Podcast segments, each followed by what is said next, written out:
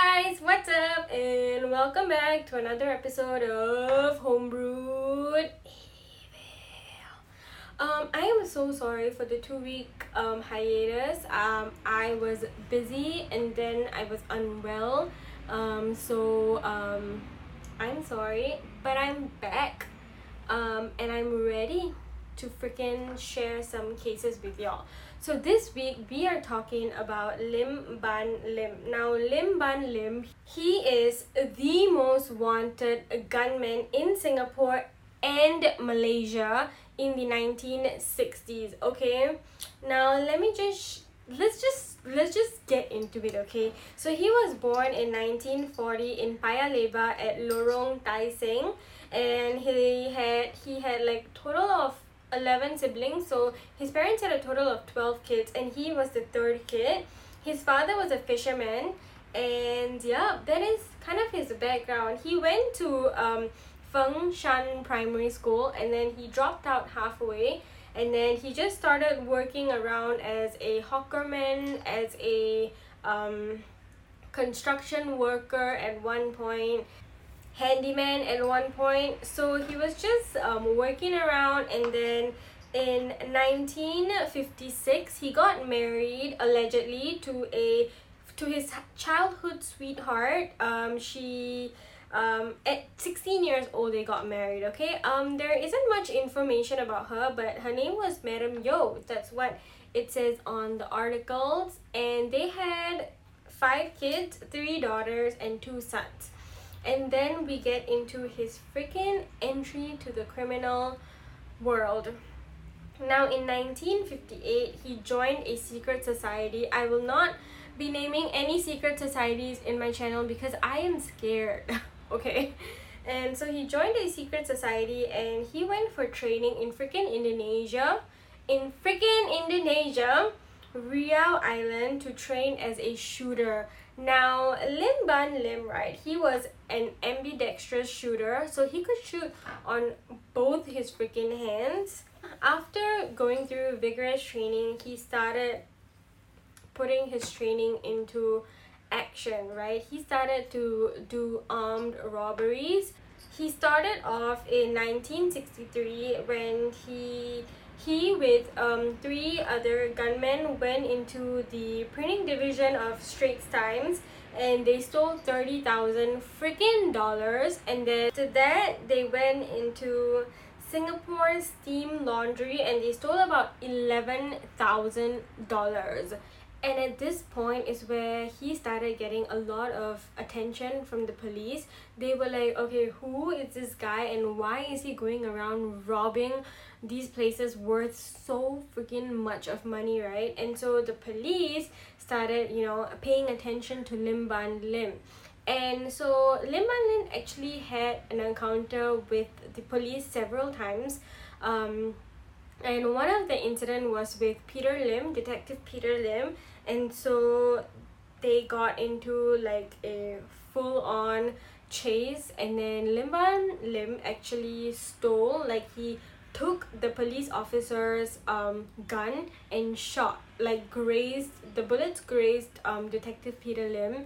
Um if I'm not wrong on one of his finger and one of his knees and then he ran away he bolted and this is this is it okay? This is just listen okay? And then ban lim proceeded to mail the revolver to the newspaper um, editor and he wrote to the newspaper editor saying that he was down on the floor and i could sh- have shot him dead but what would i do that for? He was like but for what? You know? Oh my freaking god the audacity this guy has am i right? And then this does not stop like Lim Ban Lim from anything okay? He proceeds to go and um, rob the first national city bank and he robbed a total of i think this is the most he's robbed since before. He robbed one hundred and fifty six thousand dollars. And then okay a few months later he had another run-in with the police um, another detective and he shot the detective. He shot and got away and this point is when the police had enough like okay now you shot down two police officers. I mean no one died but the audacity he had to shoot um police officers. The police were like no okay no we don't go around shooting police officers. And they put a bounty on him for two thousand dollars okay?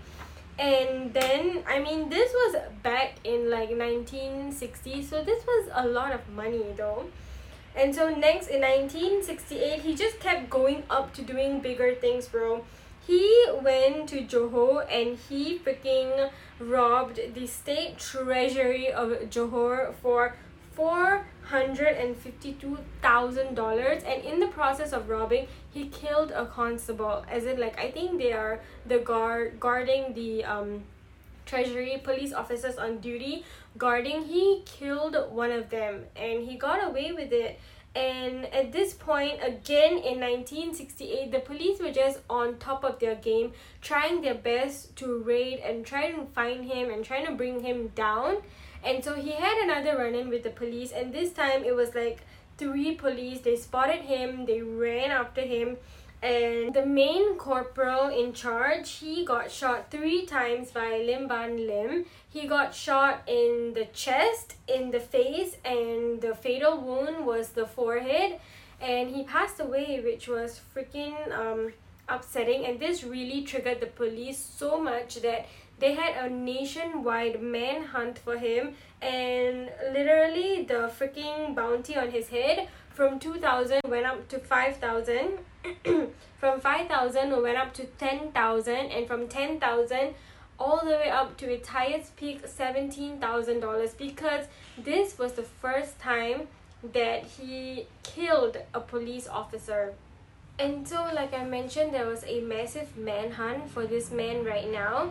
And they, he took hiding in china in indonesia and thailand. He was just going around hiding um, and then later the police managed to get tipped that he was actually in macau. And so they just waited for him to come back trying to prepare. And so finally they got word that he was coming um back home to Singapore. And so they got exactly where he will be what time he will be. And so he was going to be at this place called Golden City Theatre with his friend. His friend's name is um Chua Ah Kow now this is his most trusted right hand man. And um during like police interviews a lot of people who knew lim ban lim told the police officers that he literally doesn't trust anyone but chua ah kow. So now the both of them entered the shops in golden city theatre and after 45 minutes they came out. And at this point police were already lined up took hiding took cover and they were just waiting for the two of them to come out. And as soon as they came out the police were ready. They were going in for the arrest but chua kow and lim ban lim were not having it. They started firing at the police and ran the opposite direction to escape. And this is literally what the entire court and entire newspaper um they um called this the hollywood style shooting the hollywood style shootout so um the both of them were just firing but the police had to be very careful because the area was super crowded and very um they just had to protect the public right? Um the detectives they got grazed with bullets and um one police actually died from the shootout because he got shot fatally by lim ban lim. But um overall in the end lim ban lim um he had three shots fired at him and he died um at the spot. Um and he was 32 years old when he died. This was in 1972 um november 24th if i'm not wrong. And his friend chua ah he managed to escape. He shot at the police and he just escaped. Um yeah but I think later on he actually does um end up getting in another shootout with the police and he commits suicide by shooting himself and this is the thing okay so when the police were actually finding for lim ban lim he actually told the police um you will never be able to find me. Like literally you will never be able to catch me. Even if you find me i will use the last bullet i have to shoot myself so that the only thing you are going to get away with is my body and not me you know getting punished.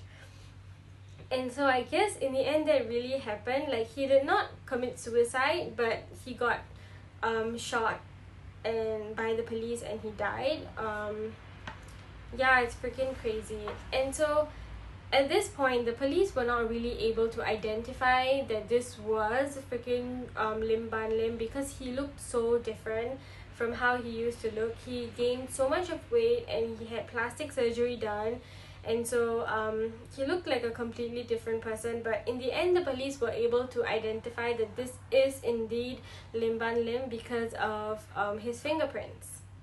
And now comes the time of his freaking funeral where you think it would be done it would be like nothing's gonna happen anymore he's dead right? But no. 33 inmates from Bedok Reformative Training Center they sneak out they escape and they go to his funeral but in the end when they were questioned they just say like oh we we escaped because the living conditions in here are too harsh and we don't want we want out. But um the police definitely suspect that they escaped to go and attend that lim ban lim's freaking funeral. And i thought that was crazy. I mean this is it you guys. This is the story of lim ban lim. Now he was the first ever criminal in singapore to evade the police by um, doing plastic surgery. So that's freaking wild. He is the most wanted gunman in two countries singapore and malaysia johor. Um, yeah and he was also an inspiration to future serial killer. Um, so his name is actually um, Sek Kim in 1983 he killed about five freaking people.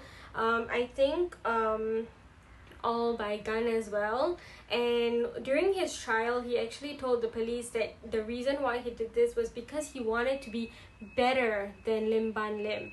So yeah maybe we will cover his story in another case but I just thought it's crazy um, that he's such an icon for other serial killers to follow um but yeah that's freaking wild. I mean this whole case reading it it feels like something that would have happened in a movie um or in america but not like in a country as small and tiny as singapore.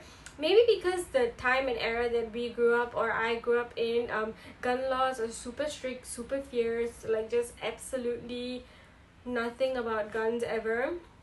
And also like um we know how strict the government is how strict the police is so we don't really see any cases like um, secret societies gun you know like criminal gangsterism not to this extent where um, you know nationwide manhunt go on to search for them. So I think reading this, it definitely felt like a freaking movie, and it's unbelievable that this happened in Singapore um but yeah crazy. I mean if you guys know more about this case do let me know down in the comments and let me know what you guys think about this case. I mean i was freaking mind blown reading it. Um rest in peace to all of the police officers who died in um the line of catching him.